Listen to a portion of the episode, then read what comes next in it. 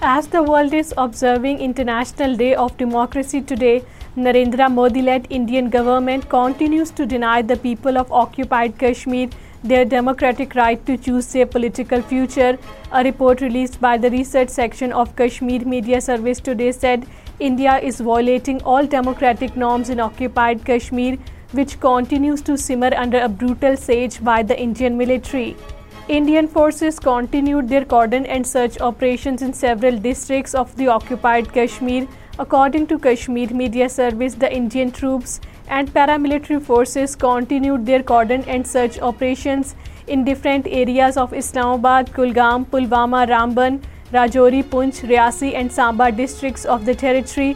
The Indian forces, including army and police personnel, during search operations, barge into the houses and harass and terrorize the inmates without any reason to weaken their freedom sentiments.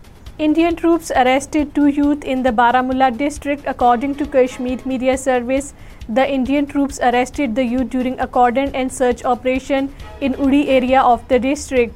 An Indian injured army man succumbed to his injuries in an Indian army hospital in Srinagar According to Kashmir Media Service, the army man was injured in an attack on Wednesday during a cordon and search operation in Kokarnak area of the South Kashmir's Islamabad district. The death toll of the Indian forces climbed to 4 since Wednesday. Anjuman Auqaf of Srinagar Jamia Masjid has denounced the continued illegal house detention of its president Mirwais Umar Farooq, as he was again not allowed to offer Jummah prayers. The Anjuman Awqaf, in a statement issued in Srinagar, said that it is another Friday, taking the tally to 212 since the last 4 years. New Delhi-controlled State Investigation Agency raided several houses of the innocent families in the Riyasi district, according to Kashmir Media Service.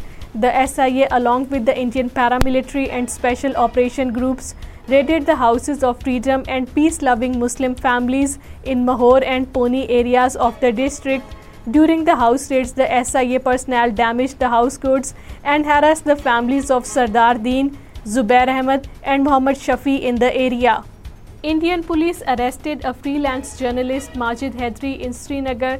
According to Kashmir Media Service, the police team arrested Majid Hedri on the Friday morning. Majid Hedri, a resident of the Peer Park, Srinagar, who also appears in various TV debates, was arrested for criminal conspiracy, giving false information and defamation, claimed by an Indian police official in a tweet.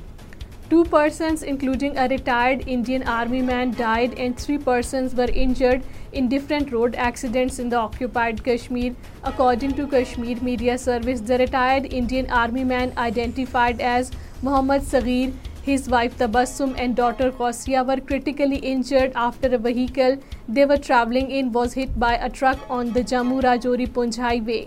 National Conference President Farooq Abdullah has said that dialogue is the only way to resolve the disputes between Pakistan and India. According to Kashmir Media Service, Farooq Abdullah, talking to media persons in Kokarnak, Islamabad district, said that peace does not come from the battles but from dialogue.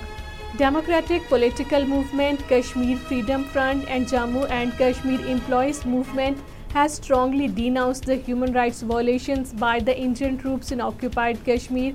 According to Kashmir media surveys, the DPM chairman Khwaja Firdaus, the KFF chairman Syed Bashir Andrabi, and JKEM's Junaidul Islam, in a joint statement issued in Srinagar, deplored that the Indian forces in the occupied territory had intensified the siege and search operations to suppress the freedom struggle of the Kashmiris.